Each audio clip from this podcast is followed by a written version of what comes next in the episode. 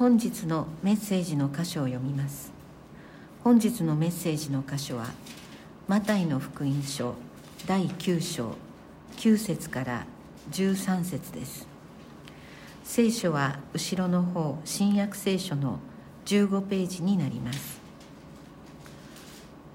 マタイの福音書第9章9節。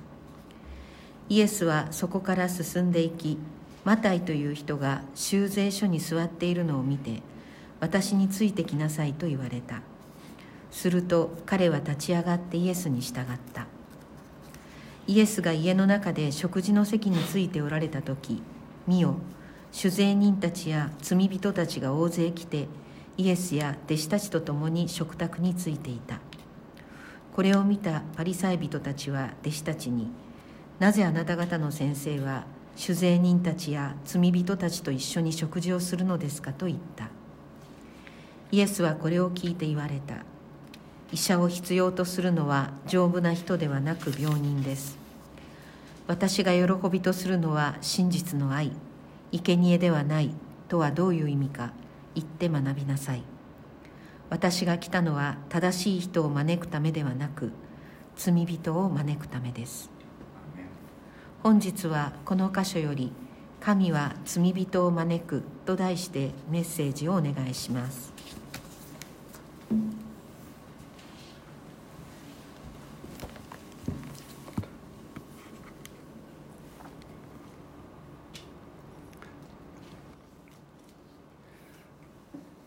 毎週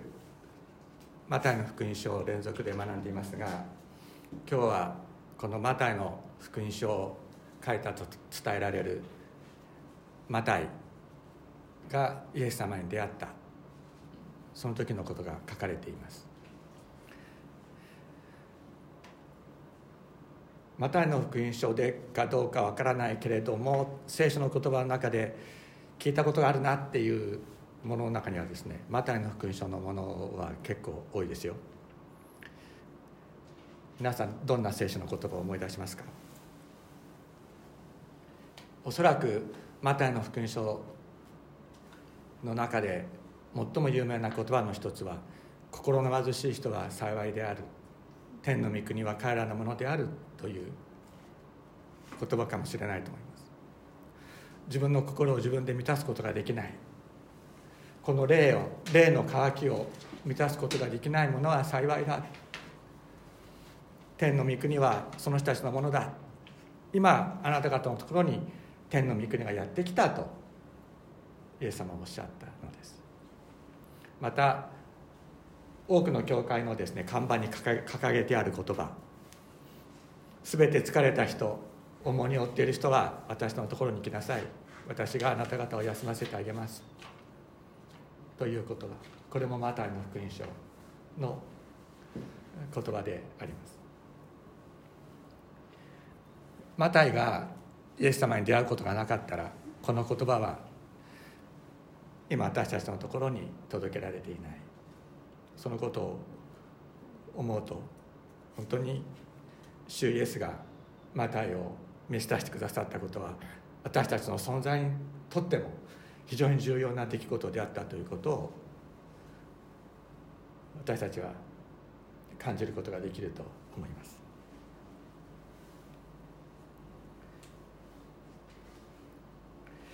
このマタイという人は他の福音書ではレビという名前にで出てくる人でもあるんですけれどもレビっていうのは、えー、ユダヤ人の名前ね。ユダヤ人としての名前。でマタイっていうのはギリシャ風の名前。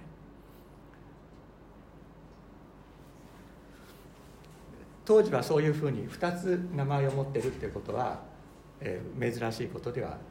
なかったのです。でレビって言われてもあまりよく分かんないなと思う人いるかもしれないけどジーンズでリーバイスとかって持ってる人いるんじゃないですか？あのあのリーバイっていうのはレビですね。あそうなんだっていう ことであるんですがでこの人は主税人だったというふうに言われる。で主税人っていうのは何かって言ったらローマ帝国によるローマローマは地中海世界を当時支配してました。多くの非支配地が多くの被災地が被災地ない。支配地支配地があったわけですけどもそこで支配されているところからどういうふうにあの税税金を集めるか。自分が支配しているところからどういうふうに税金を集めるかって言ったらユダヤの場合だったらユダヤ人がユダヤ人からローマ帝国のために税金を集めるシステムっていうのをこう作ってるわけ。なんですローマ人が行って金を取るっていうんじゃなくてユダヤ人にユダヤ人から金を取らせる。そういうシステムを作っていました。王権が確立するとですねどこの国でもまず税金を取るっていうのをやるんですね。税金を取るっていうのは命がけの出来事なんです。ある意味。でドイツなんかに旅行に行った時もですね何年前かのあの中世だったかな。中世にできたあの税金を取っとくための城みたいなのあるんですね。ものすごい堅牢なお城です。つまり今今今の民主国家みたいに国がうまく回っていくためにみんなで税金を出して国を回していきましょうっていうそういうことではないですよね。昔の税金っていうのは。支配した人が支配者が非支配者から金を無理やり取って自分は飛んで支配されている者たちは貧しくする。歯向かう力をなくさなくす。それが税金。以前における税金の取り方であった。税金を取るということは支配されているところをの力を弱める。そういう目的でもあったわけですね、まあ、参勤交代なんかでもそうですよね。金をガンガン使わせて歯向かわせる力をなく歯向かう力をなくさせるっていうのはそういうようなことであるわけです。でそれをローマ人がやってきてユダヤ人から金を取るんだ。金を取るっていうやり方ではなくてユダヤ人にそれをさせる。で、まあ、非常に強力な世界一ともであった当時の軍事力ローマの軍事力を背景に強制的なに税金を取る。だから非常にこう恨まれるわけです。憎まれるわけです。でそれだけじゃなくて当時のローマ皇帝は神として崇拝されてたんです。ローマその当時ローマ帝国で使われていたデナリというコインには、えー、ローマ皇帝の肖像が刻印されていましたけれども文字も書かれていた。神聖なるオーガストスとかですね。その神聖な皇帝という言葉がそのデナリに刻印されていたんですね。でそれは当時のローマ帝国においては皇帝崇拝皇帝を神として崇める崇拝するそれが行われていた。だからローマに対してそのただ一人のね天地を作られたただ一人の神だけを愛しこの方だけを崇めなさい礼拝しなさいということがもう第一に重要な立法であったイスラエルにとってローマ皇帝を神として崇めるそういうようなことのお先棒を担いでるのがこの主税人だったということになるわけ。だからもう彼らに対する憎しみ怒りはこれはとんでもないことであった。でしかもね彼らどういうふうにして主税になるかって言ったらこれは親が仕事が親のことも仕事が子供が受け継ぐように主税になるんじゃなくて入札するんですね。私はいくらいくらユダ同胞のユダヤ人から金をむしり取ってローマ皇帝に捧げますっていうふうに入札をしてその金額が高い人が主税人として雇われる。で主税人の地位を得る。もうローマの軍事力を背景にですね、まあ、まさに虎の、えー、虎の意を狩る狐のような状態でですねユダヤ人たちから搾取しそしてローマに捧げますって言っただけ取るんだったらまだねあれですけどもうそれ以上にガッパガッパ何倍も取ってですね自分は豪奢な生活をしてそしてユダヤ人たちは搾取される。そういう状態であった。こんな人なんでイエス様の？弟子になったんですかね。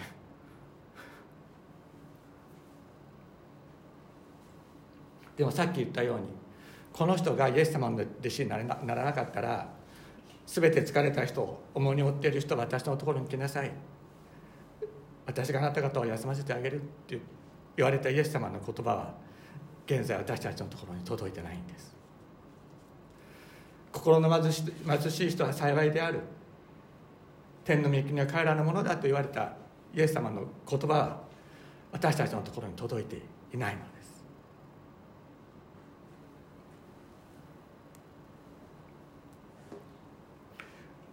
まああるようにですねもう悪党だったわけですよ。またやまあ本当に悪党だったということです。でどこでイエス様とマタイが出会ったか。でカペナームというところなんですがこれはメソポタミアとですねカペナームっていうのはガイライ湖の北西のにあるところですがもうちょっとあの全体が見えるところだとですねここがエジプトでしょ？でここら辺があのメソポタミアです。メソポタミア文明。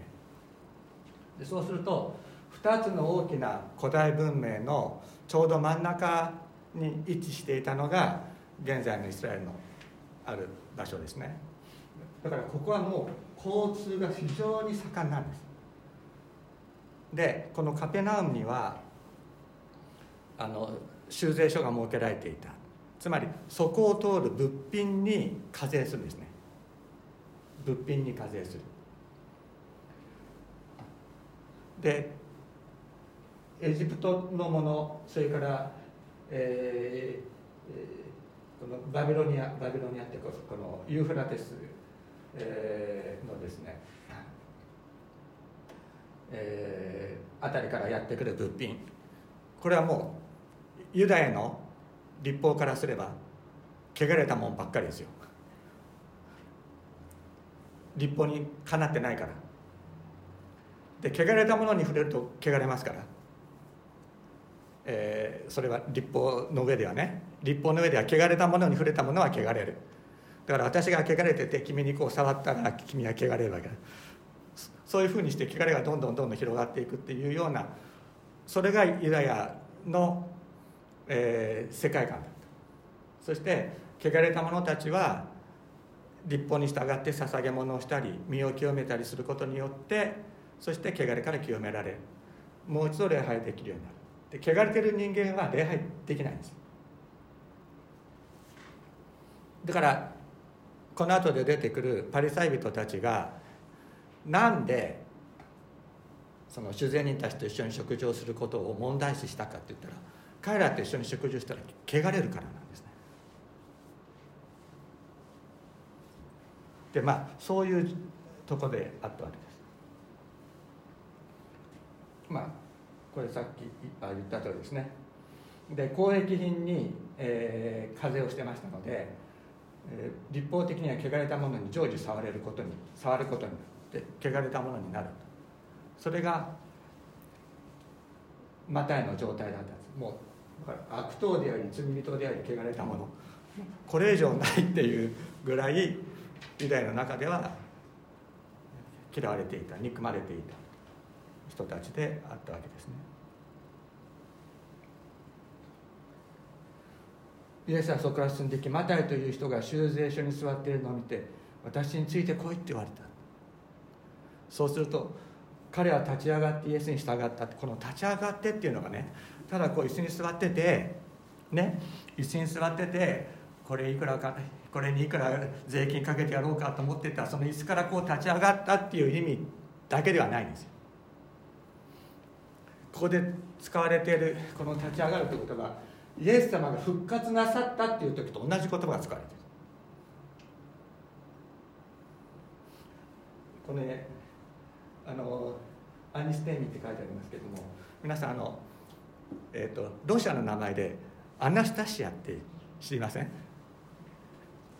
ロシア人の女性の名前でアナスタシアって復活という意味ですね。復活の女性系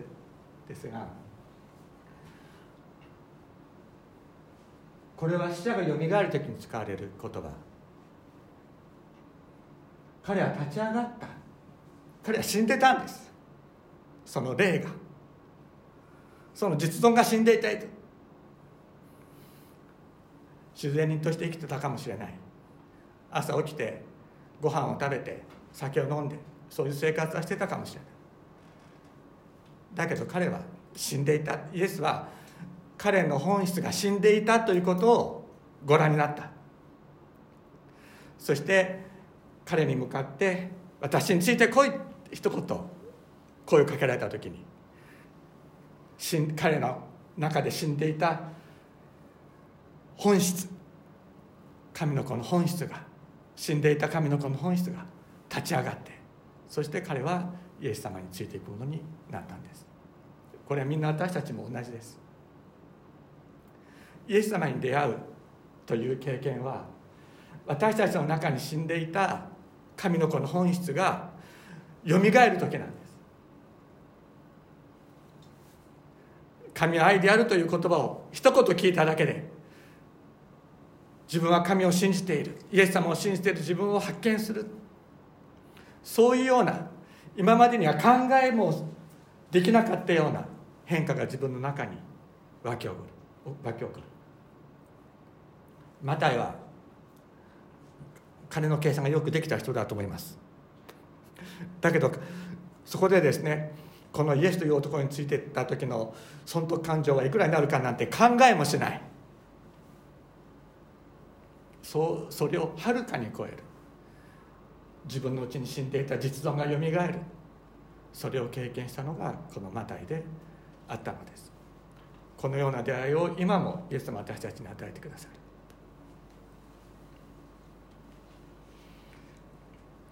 イエスが家の中で食事の席についておられた時見よ主税人たちや罪人罪人たちが大勢来てイエスや弟子たちと共に食卓についていた。ま誰の家かというと、まあ、福音書によって違うんですけれどもこのマタイレビの家に集まったとイエス様をレビが招待したというふうに書かれている福音書もありますけれどもこのマタイの福音書ではただ家の中でというふうにマタイが言う時にはこれはおそらくペテロの家だっただろうと言われて考えられています。まあペテロもねびっくりしたでしょうね。びっくりしたと思いますよ。今まで口もきあの税金取られる時だけ口聞いてたかもしれないけどもう憎しみもう憎んでたんですよ。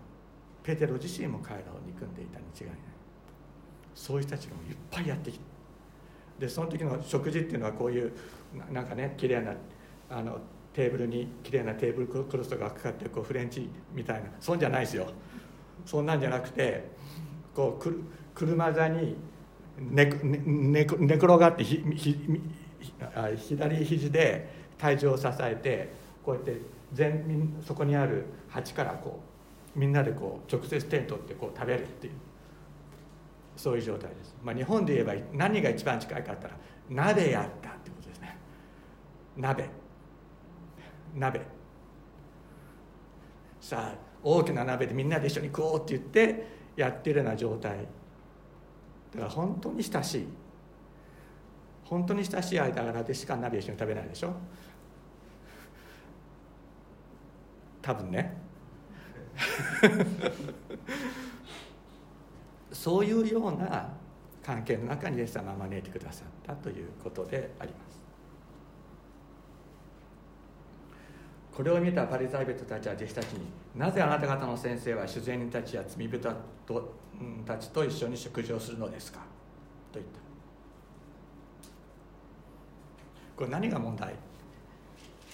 イエス様はこれに対して医者を必要とするのは丈夫な人でなく病人です。私が喜びとするのは真実の愛生贄ではないとはどういう意味か言って学びなさい。私が来たのは正しい人を招くためではなく罪人を招くためです。でパリサイ人っていうのがイエス様の敵役としてですねこの福音書にはこう登場するわけですけどこの人たちねそんな悪い人たちじゃないんですよ本当は。パリサイ人って言ったらもうすっごい悪い人悪い人みたいにあの感じてる人たちいるかもしれないけどそんな悪くないと思いますよ。実際に。あのこの中で一番パリサイ人なのは誰だ誰だと思います？私です。私なんです。でなんでかって言ったら自分で仕事をしながら聖書を勉強してそれを教えている。パリサイ人。当時のパリサイ人はそういう人たち。で神様の立法をできるだけ守って汚れ汚れないように生活をしてそしていつでも神様に礼拝を捧げられるようにしている。まあ頑張って人がね礼拝に来なくても頑張って礼拝に一人で一人でも来る。私。パリサイ人。私みたいな人間がパリサイ人なんです。でまあ私悪いんですけど皆さんそんなに私のこと悪いと思ってないと思うんですよね。多分。思ってます。いや いやこの中で私のことはこいつは本当悪いやつじゃないじゃないかと思ってるのは息子ぐらいかもしれません。妻かもしれません。あの、まあ、いずれにせよですねパリサイ人ってそんなにねあの極極悪非道の人間ではないんです。むしろ本当に立派な人たちもたくさんいた。だけどそこにイエス様が見抜いた罪があったというんです。それは何かって言ったら一言で言えば愛する理由と愛さなくていい理由っていうのを彼らは持ってたってことなんです。立法に従って生きているならば立法に従って身を清めている人たちは神様を礼拝することができる。だからこの人たちは愛すべき人である。だけど立法に従って歩んでいない罪人たち修税人たち汚れた者たちは礼拝できない。パリサイ人たちにはこのマタイたちを愛さなくていい理由があった。その愛さなくていい理由が何だったかといったらそれが理由を彼らに与えていたものが立法であったということであるのです。今回のこのコロナウイルスについてもですねあのイタリアで感染が始まった時に数年前から私は、えー、ヨーロッパの集いにクリスチャンの集いに行かせていただいてますけれどもそこで出会ったイタリアの方からのニュースレターを私は毎月頂いてますがその中に東洋人であるという理由だけで差別されたり攻撃されたりして大変だということが書かれていた時がありました。そしてまた最近その方からメールをいただいたんですが今度はイタリア人であると。いうことでヨーロッパの中でイタリア人たちが非常な差別を受けたりしている。人間の心のどっかに相手の弱点であるとか欠点であるとかある基準に達していないそういうものを見て人を見下げたり自分の方が上に立ってやろうとか攻撃してやろうとかっていう心が私たち一人一人の心の中にあるっていうことが問題なんだということをイエス様はここでおっしゃっているのです。立法という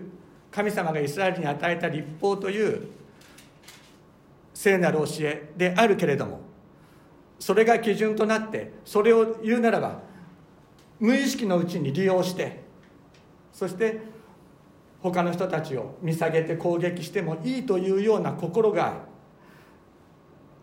私たち一人一人の中に湧き起こることが問題なんだということをイエス様はここで教えておられるのです。そこで言われる。私が喜びとするのは真実の愛生贄ではないとはどういう意味か言って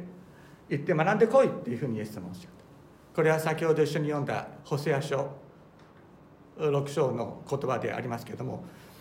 この言葉イエス様はこの言葉だけを学んでこいって言ったわけじゃないと思います。ホセア書全部読んでこいっていうふうにおっしゃったんだと思うんですよ。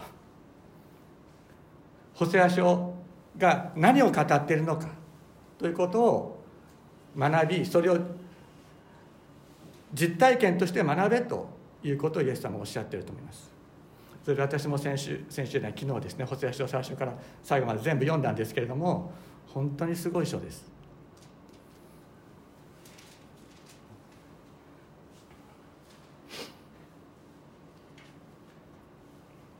これは旧約の預言者ホセアが書き残したものでありますけれども紀元前8世紀まさに北イスラエル王国がアスリア帝国に滅ぼされる直前の時代にですね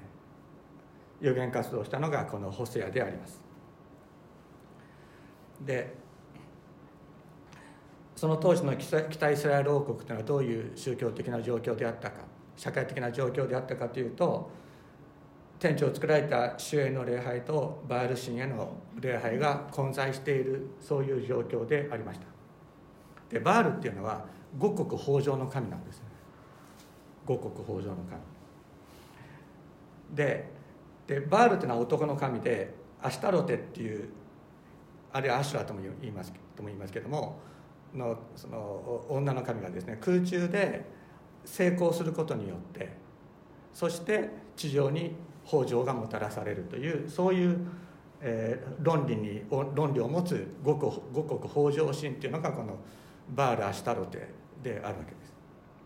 だからそういう偶像すそういうような世界観を持った神殿では何が行われるかって言ったらバールの神殿には非常に多くの神殿娼婦の人たちがいるでそこにイスラエルの男たちが捧げ物を持って行ってそこで淫行を繰り返す。これがバールの宗教だったわけです。神様はこれを徹底的に絶対許さないとおっしゃるわけです。当たり前です。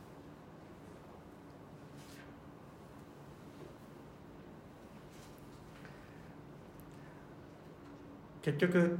北イスラエルはですねこのバールバールへのバール崇拝を繰り返して国力がどんどん落ちていってそしてアスリア帝国に滅ぼされるわけですけれどもそういうもう滅ぼされて仕方がない滅んでしまう者たちに対して神様がどれほど真実を尽くして愛しておられるのかということをこの預言者ホセアは語り続ける。語り続けるだけではありません。それを自分の生涯によってそれを実践していくのがこの預言者ホセアであったのです。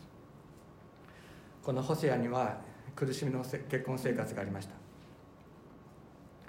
先ほども言ったようなその神殿娼婦のになってた一人の女性がゴメルという人でありました。ところが神様はですねあのホセアにお命じになるんですね。会員の女と会員の子らを引き取れつまりその神殿の中で行われる淫行によってゴメルは誰の子供かわからないようなそういう子供たちを産むわけですね。ところが主からの言葉会員の女ゴメルを自分の妻としてそのお前の子供たちでなない子子子供たちをお前が育てろとおっしゃるわけで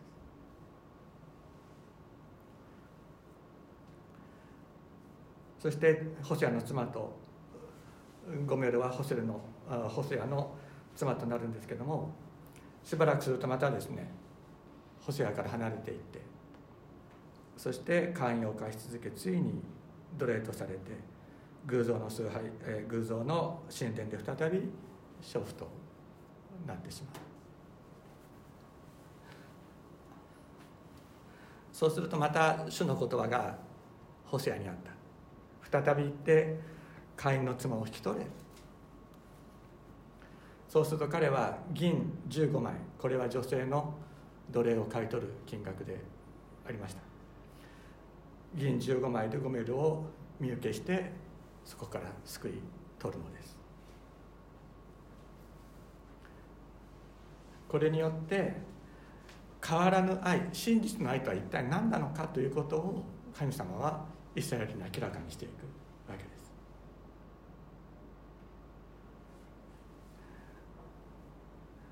立法に従えば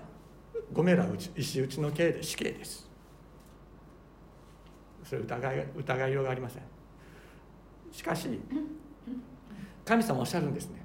私が求めるのは真実の愛生贄ではないと。これは生贄という言葉で表されている立法というこの生贄という言葉は立法を象徴的に表すというふうに考えることができますけれども私がもと喜ぶものはそれは立法ではない真実の愛であるとおっしゃる。本来ならば滅ぼされてしまうそういう者たちを愛し続ける身請けするあがない出す救い取る自分の金を出して救い取る。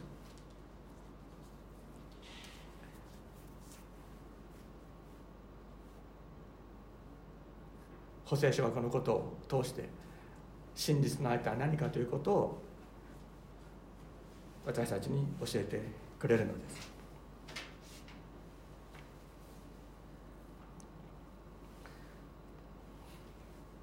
さあ主に立ち返ろう。主は私たちを引き裂いたがまた癒し私たちを打ったが包んでくださるからだ。主は2日の後に私たちを引き返らせ3日目に立ち上がらせてくださいイエス様この言葉を暗唱してらっしゃ愛称愛してらっしゃったと思います。必ず3日目によみがえるってイエス様おっしゃった。それはこの補正書から。補正書の言葉がその元となってるわけですね。私たちは見舞いに生きる。私たちは知ろう主を知ることを切に追い求めよう。主は暁のように確かに現れ大雨のように私たちのところに来られる。地を潤す後の雨のように。そういうふうに一方では神様に対する真実の思いを告白する人とそれだけどもう一方ではもう本当に滅んでいく人たちが共存している。それがイスラエルであったんですね。エフライミは私はあなたに何をしようか。ユダヤは私はあなたに何をしようか。あなた方の真実の愛は朝もやのよう。お前たちの真実の愛は朝もやのよう。太陽が照ったらもう消えてなくなっちゃうようなもの。それがお前たちの愛だ。だけど私が喜ぶのは真実の愛を喜ぶ。生贄ではない。立法立法の行いではない。真実の愛を私は喜んでいると喜ぶとおっしゃるんですね。全焼の捧げ物よりも神を知ることである。イエス様はこの言葉を引用することによって立法によって人を裁くのではなく愛に真実の愛によって愛し尽くすことによってしか人は救われないんだということを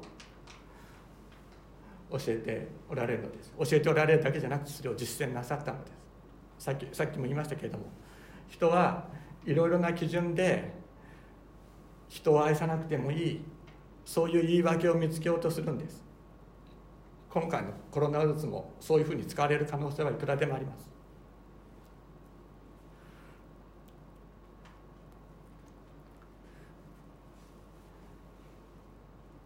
私たちの心を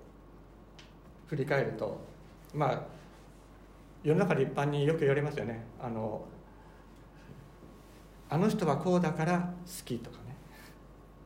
こういうふうにしてくれるからあの人が好き。あの人は可愛いから好き。かっこいいから好き。これはあの愛するための理由でしょ。愛愛するための理由がそこに存在するってことは愛さなくてもいい理由も同じだけ存在するっていうことになるわけです。それに合致しなかったら愛さなくてもいいってことになるわけだからね。イエス様はそういうような何かの基準によって人の基準によって愛するか愛さな愛さないかというようなことを決める思いがパリサイ人たちの中にあった。その彼らの基準は立法であったわけだけれどもそこにある愛さなくてもいい理由を見つけようとする思いをイエス様は鋭く疲れた。わけですそれは私たち一人一人にとっても今のこの世の中の状況において一言ではないと思います。先ほどから一緒に祈っていますけれどもこのコロナウイルスがの感染が社会を恐れで包んでいる時に私たちが本当に立ち返らなければならないのは私たちの行動は恐れによって支配されるものではなくて愛によって突き動かされるものでなければならないということを私たちはもう一度ここで本当に心に留めたいと思います。いろんな理由をつけて愛さなくてもいいと思うようにならないように私たちは本当にイエス様が死んでいた私たちをよみがえらせてくださった。そこにもう一度立ち返りたいと思います。お祈りをしましょう。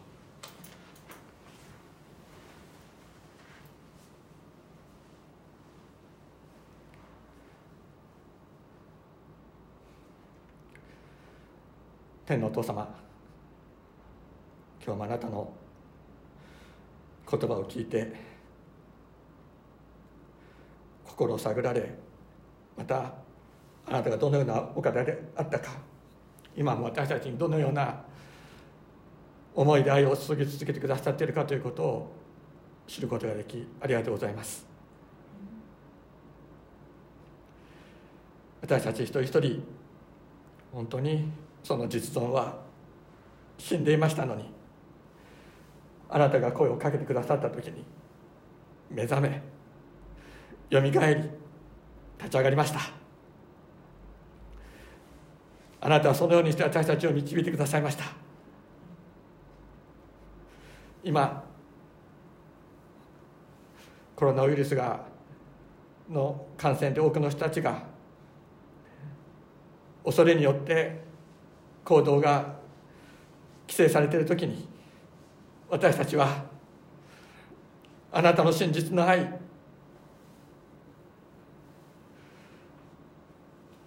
それによって生き生き抜くものであらせてください。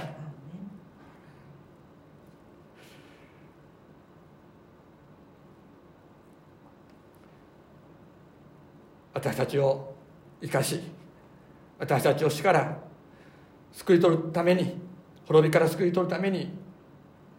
ご自分の命を捨てて血を流してくださったイエス様私たちをあなたの愛で満たし清めてくださいイエス様の尊い皆によってお祈りします。